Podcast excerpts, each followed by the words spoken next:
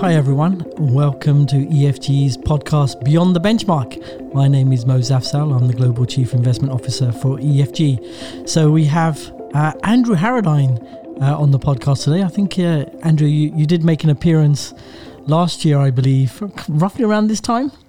Yeah, that's about right. But great to be back on the podcast. So thanks for having me again. Yeah, not at all. So for those of you who don't know, Andrew Harradine is our head of global fund selection, manager selection, and he's been with EFG for 10 years, possibly a little bit longer. And I always describe Andrew as one of the most powerful people in EFG on the basis that he has the power to select a manager or select a fund into that famous approved list and to make it into the Mutual Fund Matters publication that is certainly a must read for anybody who gets hold of it. So Andrew, how do you think about that? Well, thanks for the plug there, but yeah, I guess given our high AUMs in mutual funds now, a lot of managers want to get onto our approved lists. So we receive a lot of phone calls, and we're clearly in demand. And obviously, you have a great team in Lugano and London who support you. So. So let's go straight into it, and for this podcast, we basically have three kind of key topics. The first is general trends within the asset management industry. Obviously, Andrew is very close to that, and then some of the newer trends we've seen around thematics, and then obviously the big mega trend within the industry is, of course, ESG, and so we'll. Certainly be enlightened on Andrew's thoughts. So Andrew, maybe as a first question, what are you seeing in terms of kind of flows this year? Have we started to see the great rotation that everyone was hoping for between fixed income and equities, and where is that money going at the moment? Yeah, really good question. So it's been a really strong year for flows across a lot of risk assets. So every month we track Morningstar's flow data, and we've seen just over 360 billion of net flows coming into across the piece, really, equities, fixed income, multi-asset. So this year, equities have been dominant with just short of 170 billion coming into equity funds, around 110 billion into fixed income, and 75 billion into multi-asset. I guess we obviously had some volatility in fixed income, sovereign fixed income markets in the first quarter, which has slightly muted flows into that area. Conversely, equities have been very strong, so maybe no surprise we've seen such strong flows into the equities space. One area which maybe has been somewhat more muted in terms of flows than would have been expected is commodities. Having seen some very strong performance from commodities. This year, we've only seen a few billion of net flows come into commodities, so it's been all about equities primarily this year. If we dig a bit, deeper into where those flows have been coming within equities, one of the enduring trends that we've seen in recent years, and indeed continue this year, is global equity large cap has been very much the dominant area of flows on the equity side of things. Other points to note would be some of the more sort of thematic, sector oriented peer groups. So we've continued to see very strong flows into technology funds, but also energy has actually received some meaningful flows this year, having been out of favour for many years. We've seen a bit of a more interest in US large cap value. Having been, previously out of favour for many years, we saw a strong run, over the earlier part of this year, which saw some, meaningful flows come into the value space. Conversely, despite value and growth now being in line on performance this year, we've seen some, pretty meaningful outflows from large cap US large cap growth managers, which, given the, reasonably strong performance of that space, isn't really what we would have expected. And maybe just to touch on fixed income briefly, one of the areas where we've seen some meaningful flows has been in the Asia fixed income space. And one of the sort of the subcategories here is the RMB onshore bond peer group, and this sort of ties in with an asset allocation call that we made earlier, and I think there's a greater acceptance of RMB bonds currently, and I think if you look at the performance of that space this year, it hasn't seen anything like the level of volatility we've seen in traditional rates markets with RMB bonds holding up very, very well. So that's been an area of interest clearly for investors so far this year. Mm. So the big underperformer this year has been on the emerging market side. Any trends on, say, emerging market equities or indeed sort of China or Asia? Obviously, has been a little bit more volatile, and also the same thing for. In emerging market fixed income has always been historically quite a strong category. Yeah, so I guess the area that stands out on the equity side is China equities, where inflows have been very, very strong. Certainly, I guess with the more recent volatility in the China tech space, we're probably going to see that, soften when the next month's data comes in. But given how well A-shares performed during 2020, we've seen a lot more interest in that part of the market. Strong flows in China equities. And then on the EMD fixed income side, we have seen some modest inflows in that space. I guess the hard currency markets will have suffered some of the volatility associated with US rates, which has perhaps sort of muted interest a bit in that space, but still in net positive territory on a year to date basis. Obviously, one of the trends you noted was around thematic investing, and certainly within EFG, we've seen that quite prominently with some of the, excellent performing launches that we've done ourselves. Are we seeing similar trends in the marketplace to the trends we've witnessed internally within EFG? Yeah, definitely. If we take an area like healthcare, that's had a net inflow of over 6 billion so far this year. The financials area's had a net inflow of around 4 billion. We've definitely seen some very strong inflows on the thematic side of things.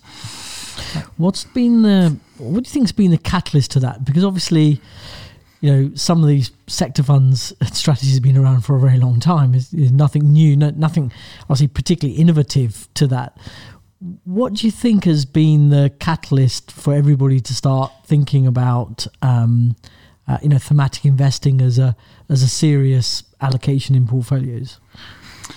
I think it's partly linked to some of the prominence of some of the underlying themes, and I guess ESG, climate. We've seen a step change in investor interest in those areas. So on the climate side, obviously, with the arrival of the Biden presidency, a much more sort of supportive U.S. government for the climate space.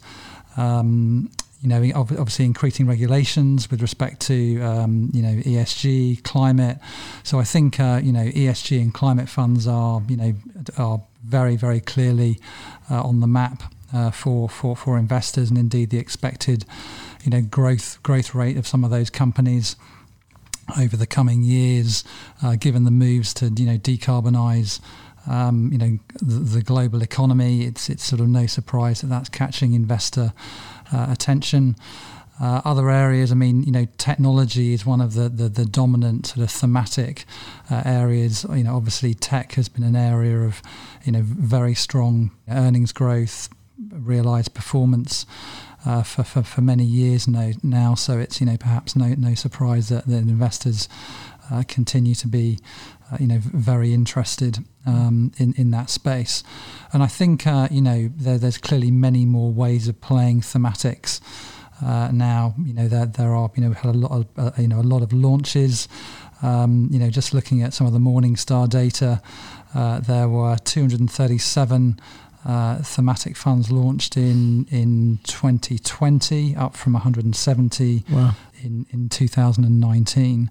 So, you know, a lot of launches in this space. You know, Morningstar sort of suggests that thematic funds have performed well versus global equities over the last 12 months.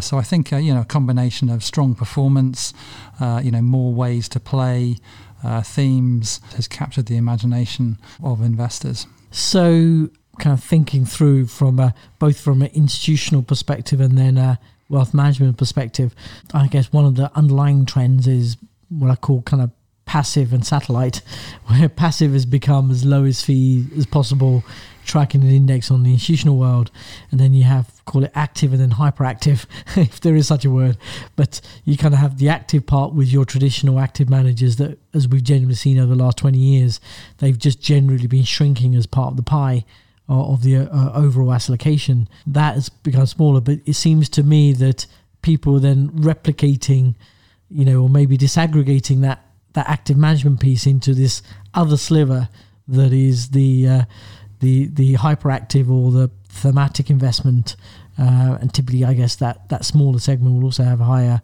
fees to it. So the providers themselves are probably very keen to get into that space, hence I guess the number of product launches that we've seen there.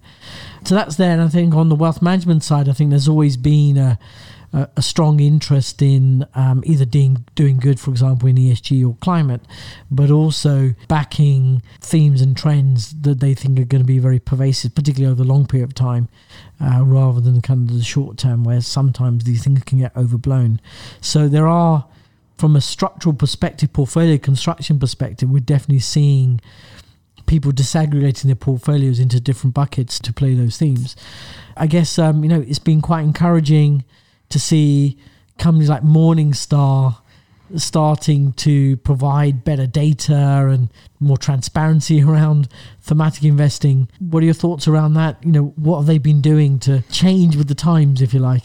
Yeah, that's a really, really good point. I mean, I think trying to, you know, get one's arms around the thematic landscape has been, you know, historically very, very challenging. You know, funds might have just been all sort of lumped into, you know, a global equity peer group, or, you know, maybe a, you know, just simplistic sector peer groups, but that, you know, hasn't really sort of captured the essence of the evolution that we've been seeing in thematic investing.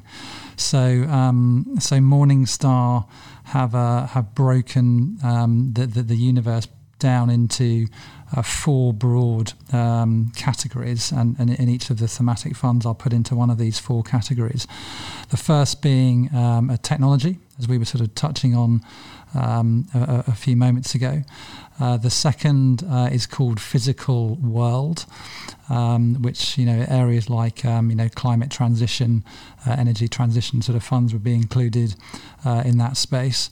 The third is social, so things like, you know, demographics, for example, might be included in that bucket, and the final one is more of a catch-all, which is a sort of called broad thematic. But I think, you know, they obviously have these sort of four, you know, top level categorizations. And then, they sort of start to break things down into more specific themes. So, technology is definitely the dominant theme, with 320 billion of AUM there. The next largest is physical world, with 130 billion of assets, with social at 93 billion and broad thematic at just under 50. And then, if we look at some of the largest sub themes, we can see areas like the largest one is energy. Is energy transition, and then we have areas like digital economy, robotics, consumer, life sciences, AI, security, fintech, etc. So, it's relatively early days in terms of Morningstar's analysis in this area, and some of it isn't sort of publicly available on their website yet, but can be received on request. But I think it will. This sort of evolution from Morningstar will definitely help us to do better analysis in terms of sort of comparing thematic funds in terms of performance, positioning, etc. So yeah, definitely view it as a real positive step. Mm. So obviously, a lot of people might think this is just kind of a bit faddish, and the next market correction they'll all die, and so on and so forth. So, certainly we're old enough and grey enough to know some of those things that can happen. It certainly seems a little bit more permanence to this than there was maybe in the past.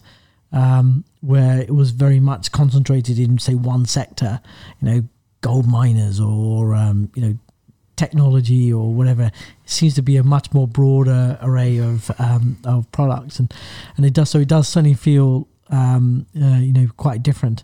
The obvious one that people think is the faddish investment is obviously ARK or Kathy Wood, who's virtually on every podcast. Maybe we should get her on this one, but she's on every podcast. CNBC interview, Bloomberg interview, newspaper. So she's out there a lot, and obviously she's probably been one of the big champions of the thematic investing, drive. What are your thoughts of ARK?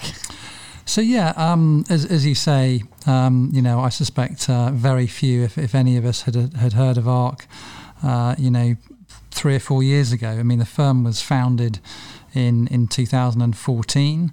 They're now up to 58 billion in AUM. They have only 26 staff members, so they have a cost-income ratio. Wow, off the charts to die for. I'm sure Giorgio would be envious.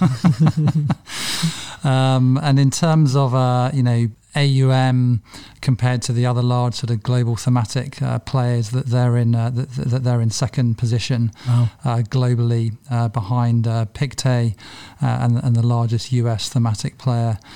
By a country mile, so they have been hugely successful, and their flagship product is the ARK Disruptive Innovation ETF, which is up at 22 billion AUM. They have their genomics product at 8.7 billion, fintech at 3.8 billion. So, a number of very very successful products, and I guess one of the key innovations at ARK is offering an active product wrapped in an ETF. This is, it's not sort of unknown. There are sort of a number of active ETF products in the market, but I think really getting active ETFs on the map, they're going to be one of the dominant players in that space at the moment. I guess in terms of our assessment of the of the products, we have had a few meetings. With them. There's no doubt that they are invested in very interesting areas of the market. But I think one of the observations really is in terms of sort of concentration risk in some of their products. So was looking at the ARK the Innovation ETF this morning. They have 40% of their portfolio in the top five top five positions. So it's clearly, very, very concentrated. And if you one of the observations that Morningstar has made, and we would agree with, is on the liquidity of their portfolio. They own some very, very large stakes in certain companies. I think by their nature they are quite heavily invested in mid and small cap companies, and I think that sort of combination of portfolio concentration, large AUM, large percentage holdings in companies, and in some cases these names aren't that liquid. Combine that with an intraday liquidity of an ETF, and that there are some potential challenges there. So I guess that would be one of the, sort of the areas of we would be a bit cautious on is the liquidity side of things. Well, certainly, I think at the end of each day, or usually the next day, we usually find out what they've changed in their portfolio. So it's just, and I suspect that's probably one of the reasons why there's so much excitement and interest in the products, because it creates itself a whole load of debate and transaction and discussion the very next day when their portfolio is released, and you get to know what they've just sold and what they just bought and sold, and that creates a dynamic sort of and storytelling in itself, which I suspect is probably just reinforces the whole thing as well. Yeah, I think that's absolutely right. I think there was a headline yesterday on some Japanese company they've been buying every day for the last few months. Exactly. Yeah. So it's certainly interesting, and then obviously. I call it meme stock fodder. So anything that comes in or comes out is very quickly bandied around all the different websites and discussion forums, and in itself creates some positives and negatives. And certainly, certainly we've learned some prominent hedge funds taking short positions in the ETF as well as a result of it. So it is certainly a fascinating development, and it always never ceases to amaze me how much innovation appears pardon the pun, how much innovation appears in the in the industry, and how it's able to feed on itself in this respect, and the interest that it creates. So obviously the other big mega trend within the investment industry today is obviously ESG. There's been some kind of very interesting developments, both very recently with accusations of greenwashing, as well as people wanting to invest in those things for good. And obviously the pension fund community, institutional community, is also ramping up ESG as part of their investment policies and frameworks. Obviously EFG and New Capital have been involved and on top of this for the last 4 or 5 years. Maybe you can give us kind of quick summary of some of the, because it's two trends. This is a regulatory trend, and we've got these new SFDR rules, which maybe you can enlighten us a bit more on, and as well as, if you like, the social trend as well. So there's actually two parts to this. Yep, all very interesting topics. So maybe just briefly we can sort of touch on flows in this particular area. So there's been, in 2020 there were, 530 sustainable funds launched according to Morningstar, and a further 250 traditional funds repurposed as sustainable ESG funds. So clearly a lot of launches in this space. In the first quarter of 2021, we hit an all-time an all-time high in terms of net inflows for that quarter of 120 billion into sustainable related products. So there's clearly a lot of investor demand in this space at the moment, and I think from an active management perspective, we're seeing the majority of those flows go into active products. So I think obviously the active fund management community has been under a good bit of pressure from ETFs over the last decade, but I think combination of thematics we touched on before and ESG funds, this is definitely more of a tailwind for the active management community, which is good to see. And you know, one of the key events of 2021 so far from a regulatory perspective is that the sort of SFDR regulations were implemented on March 10th. So SFDR, Sustainable Finance Disclosure Regulations, and this is where managers have to self-certify / classify their products according to various SFDR articles. So the key articles are Article 6, Article 8 and Article 9. So sort of Article 6 is more of a sort of a baseline, sort of basic integration of sustainability risks as a minimum standard.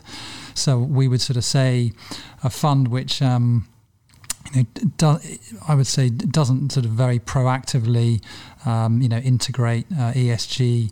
Maybe there's a degree of integration, but it's not a focus. Would sort of fall into that sort of Article 6 category. Article 8, we would sort of simplistically categorise as being light green funds, which promote ESG characteristics within the portfolio. And finally, Article 9, sort of dark green funds, which have sustainability as a core objective of the product.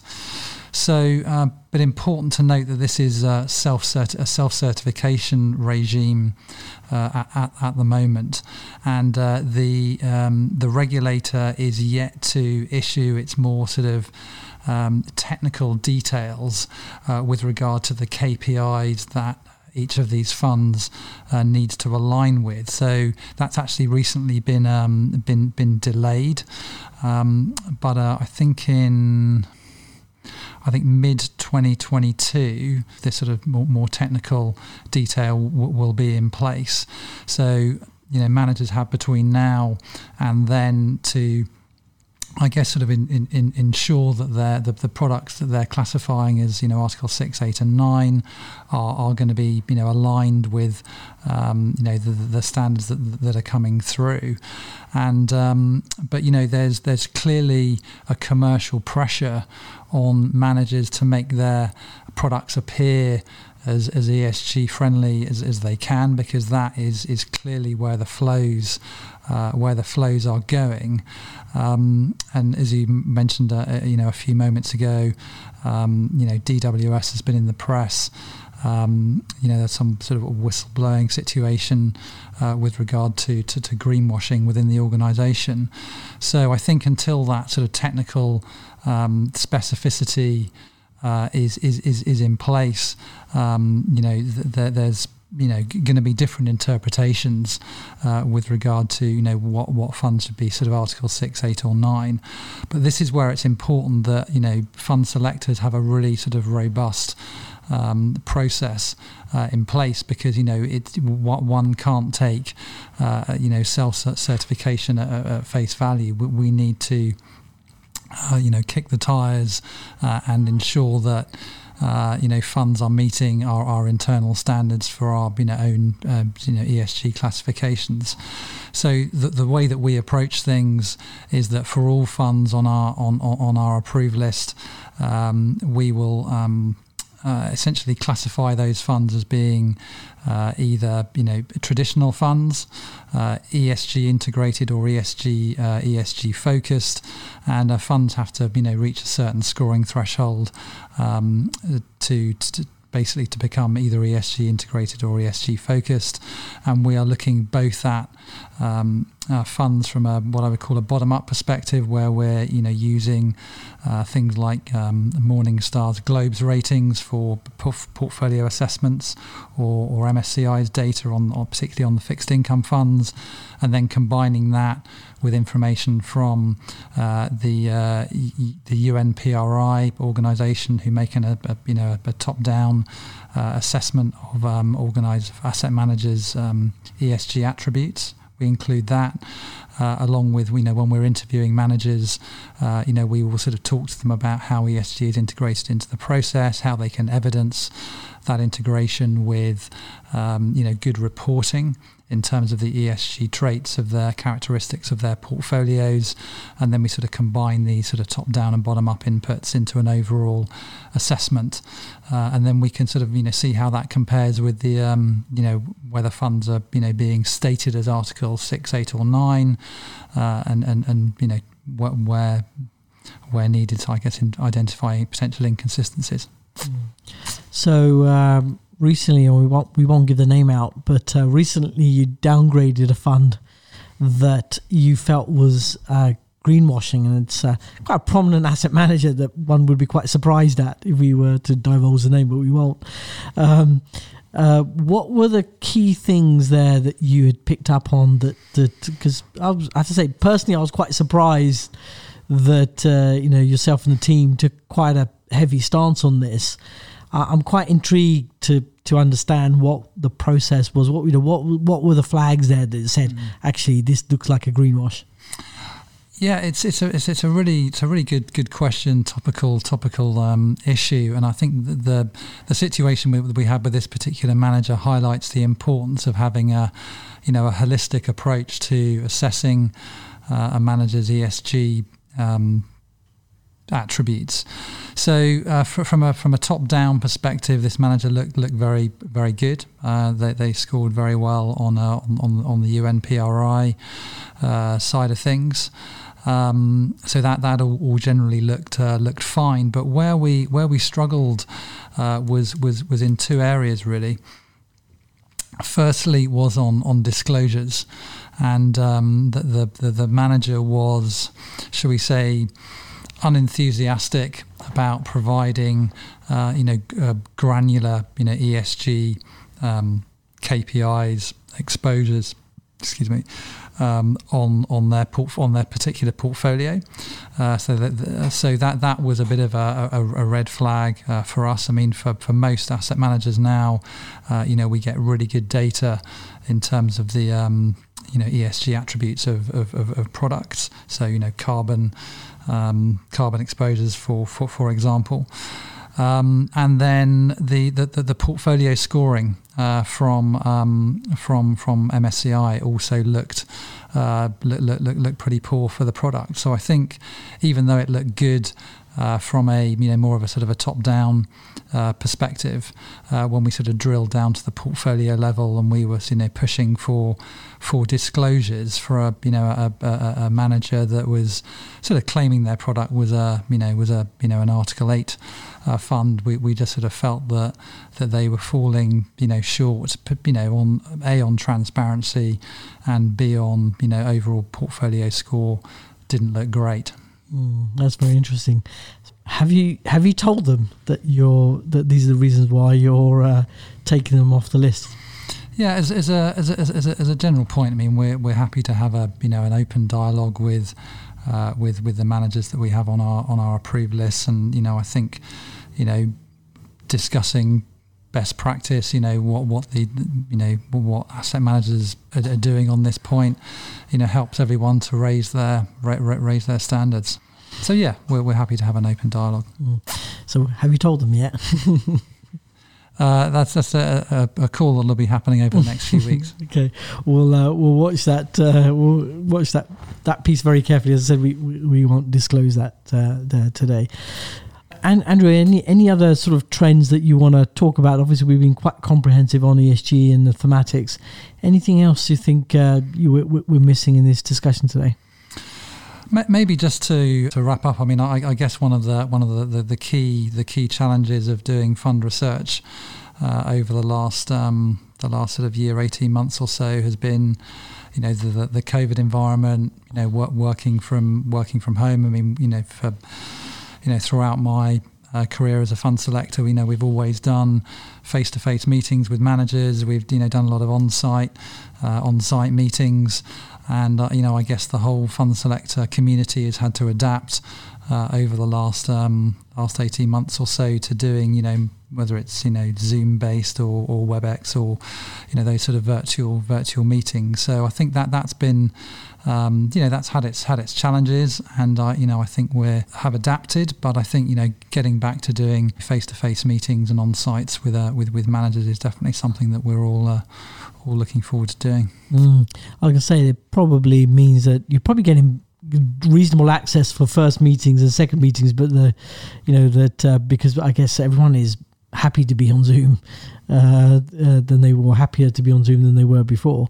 So I suspect there has been some benefits of being able to cover a lot more as well. So you know, without taking that plane to wherever to ensure that they are actually doing, and they do have that office, and they do have that those staff members. It's not a shell. So yeah, kicking those tires are absolutely important. I can certainly see that. So last question, Andy, for you. Obviously what you do is kind of quite critical, also very interesting.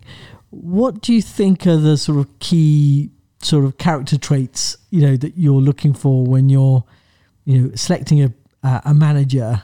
You know, what are the things that you're looking for that, yeah, is a big sort of green tick?